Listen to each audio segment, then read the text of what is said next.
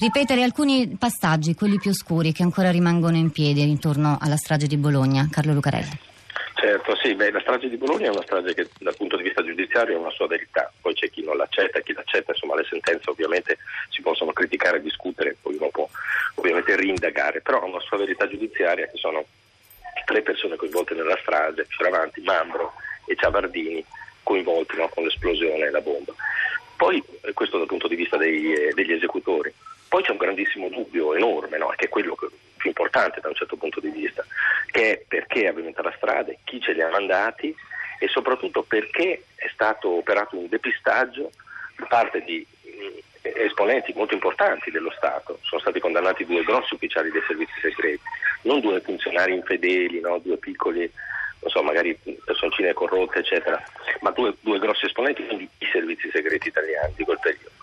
Ecco, il grande punto oscuro è questo. Dove la, la infiliamo quella strage dentro i vari contesti eh, italiani e internazionali? Perché su quella strage hanno operato dei depistaggi personaggi importanti come Ricciogelli, quindi parte della P due, insomma. Eh, perché i nostri servizi segreti hanno lavorato in questo modo? Questo è, la, è il grande mistero di Bologna. Ricordiamo alcuni, alcuni mh, passi importanti di questo depistaggio, perché sono cose che eh, a volte si danno un po' per scontate, anche se poi certo. L'introduzione del reato di, di depistaggio è, ehm, adesso è recente, ma, ma non per tutti, soprattutto per i giovani è chiaro eh, questo, questo momento così cruciale della scoperta del depistaggio. Certo, beh, ci sono degli atti ben precisi, uno degli atti più precisi ma che fa parte della che ha portato per la condanna no, degli ufficiali per il depistaggio è questo. Eh, ad un certo punto vengono ritrovati, viene ritrovata una borsa su un treno, eh, è un ritrovamento molto pilotato, nel senso che all'inizio non si ritrova, poi arriva una telefonata che dice no, dovete guardare proprio lì e vedete che c'è la borsa. E dentro quella borsa si trova dell'esplosivo compatibile, no, dello stesso tipo di quello usato per far saltare la, la stazione, si trovano dei documenti, si trovano delle cose che indicano una pista, che è la pista del terrorismo internazionale di estrema destra, cioè terroristi, mi pare di nazionalità tedesca, che, a cui apparteneva quella borsa. Poi si scopre a una serie di indagini che quella borsa ce l'ha messa un maresciallo e che questo maresciallo è stato indotto a mettere la bomba da due alti funzionari dei servizi segreti. Ecco, questo è uno dei depistaggi che sono stati operati.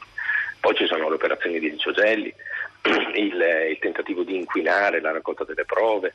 I depistaggi sono questo, no? Il depistaggio praticamente è una cosa molto grave perché sarebbe in un gioco di guardie e ladri, sarebbero parte delle guardie che fanno il lavoro dei ladri, cioè coprono quello che potrebbe essere il, eh, quello che è successo e cercano di deviare fabbricando prove false o nascondendo prove vere la scoperta della verità. Ci sono due momenti importanti nella strage di Bologna, uno lo dicevamo, il depistaggio, tutto quello che ci sta sopra, benissimo, ma poi è quello che ci sta dentro, la cosa più importante sono le persone.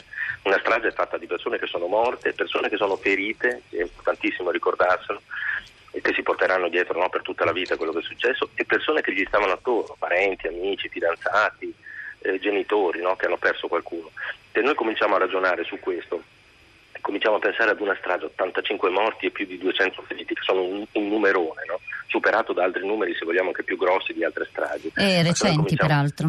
Recenti, infatti. Se noi però cominciamo a pensare alle persone che ci stanno dentro, eh, allora è lì che si stringe il cuore, ed è lì che cominciamo ad allargare il concetto e a pensare alla strage di Bologna come un modo per pensare anche a tutte le altre stragi che stanno avvenendo nel mondo, che sono fatte anche quelle di singole persone che si trovano lì e che improvvisamente non ci sono più. Lucarelli, quali sono le, le pagine ancora da chiarire, anche eh, facendo riferimento a questo libro di cui lei ci racconta stamattina su Repubblica? Certo, beh, sono proprio quelle di quello che ci sta attorno, innanzitutto del contesto generale. Noi abbiamo avuto eh, alcune stragi in Italia che sono state, come dire, che erano comprensibili all'interno di un contesto che era quello della strategia della tensione, eh, quelle degli anni settanta per esempio, no? Colpire perché in questo modo, destabilizzare per stabilizzare, no? Per fare in modo che la gente si spaventasse e praticamente rimanesse ferma, eh, oppure per provocare un eventuale colpo di Stato nella testa di qualcuno che pensava che fosse possibile. Eh, negli anni ottanta, nel millenovecentottanta, quando viene la strage di Bologna, le cose sono molto cambiate e quel contesto lì non c'è più, comincia ad essercene un altro ed è quello che porterà all'ottantanove, no? Alla dissoluzione dell'Unione Sovietica, al cambiamento della guerra fredda. Eh, però ci sono tanti altri interessi che girano attorno. Qui parliamo adesso magari di conflitti tra un nord e un sud del mondo, abbiamo un, una dimensione internazionale anche di un'organizzazione come la P due che ancora deve essere molto raccontata, e l'Italia si ritrova all'interno anche lì di un, di un contesto internazionale. Eh, ricordiamoci la, eh, il disastro di Ustica, la strage di Ustica per esempio, che anche quella fa riferimento ad un contesto internazionale particolare. Ecco, questa cosa qui va chiarita.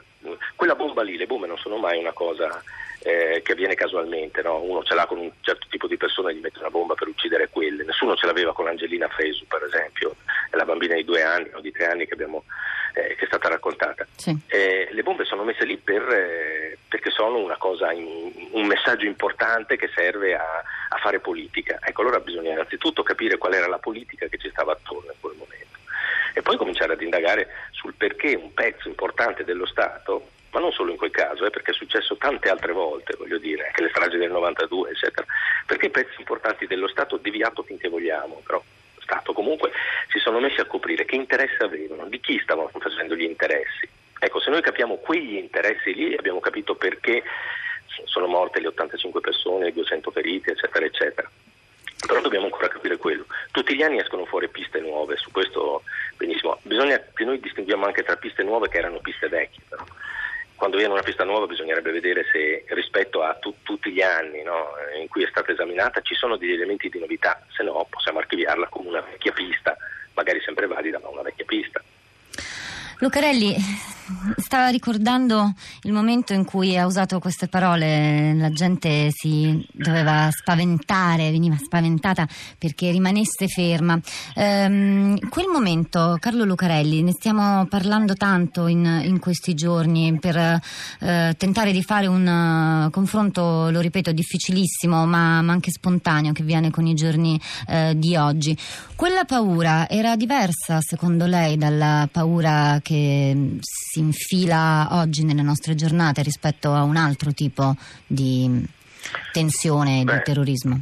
Oddio, allora la paura era la stessa, perché la paura di insomma che ti succeda qualche cosa in quel modo lì è sempre la stessa. Allora ricordiamoci, non è che ci sono, c'erano soltanto le bombe eh, che ci ricordiamo, Bologna oppure Brescia oppure Piazza Fontana eccetera.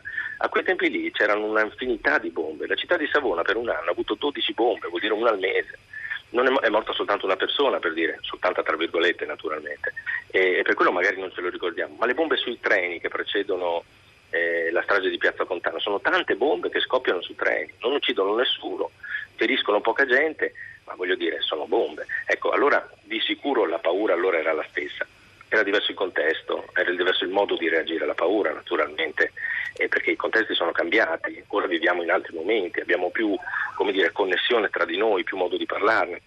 Eh, allora se ne parlava in, in ambiti più ristretti naturalmente, per cui sì, la paura è sempre quella, gli effetti della paura sono sempre quelli, radicalizzare i ragionamenti e fare in modo che tutti stiano fermi. Stamattina, discutendo di questo punto dopo Prima Pagina con Enrico Fontana che la conduce questa settimana, ci chiedevamo se eh, il Il contesto politico, l'elaborazione politica eh, fosse qualcosa che in quegli anni poteva aiutare ad affrontare eh, la, l'idea del, del nemico e della paura e che, e che oggi manca. Lucarelli. Sì, sicuramente sì, sicuramente sì. A livello di partecipazione io non sarei così pessimista come alcuni. Per esempio, la strage di Bologna, qualche secondo dopo l'esplosione della bomba aveva già tanta gente in piazza a, davanti alla stazione a tirare fuori macerie e ha avuto, come dire, una partecipazione emotiva fortissima. Quella di Piazza Fontana fu pure, ci furono centomila milanesi il giorno dopo in piazza con delle facce che avrebbero scongiurato qualunque colpo di Stato. Anche adesso questo succede sicuramente, la partecipazione c'è, voglio dire, il sentimento c'è. E allora forse c'era un, un, come dire, una, una capacità di elaborazione politica proprio, di mettersi lì a ragionare un pochino più su dei binari, no? più, più, più, come dire, più, più concreti, che adesso magari c'è di meno. Adesso magari su internet, no? su, sui social network riesci a trovare delle frasi più emotive ma più veloci, allora sicuramente erano un po' più, un po' più quadrate.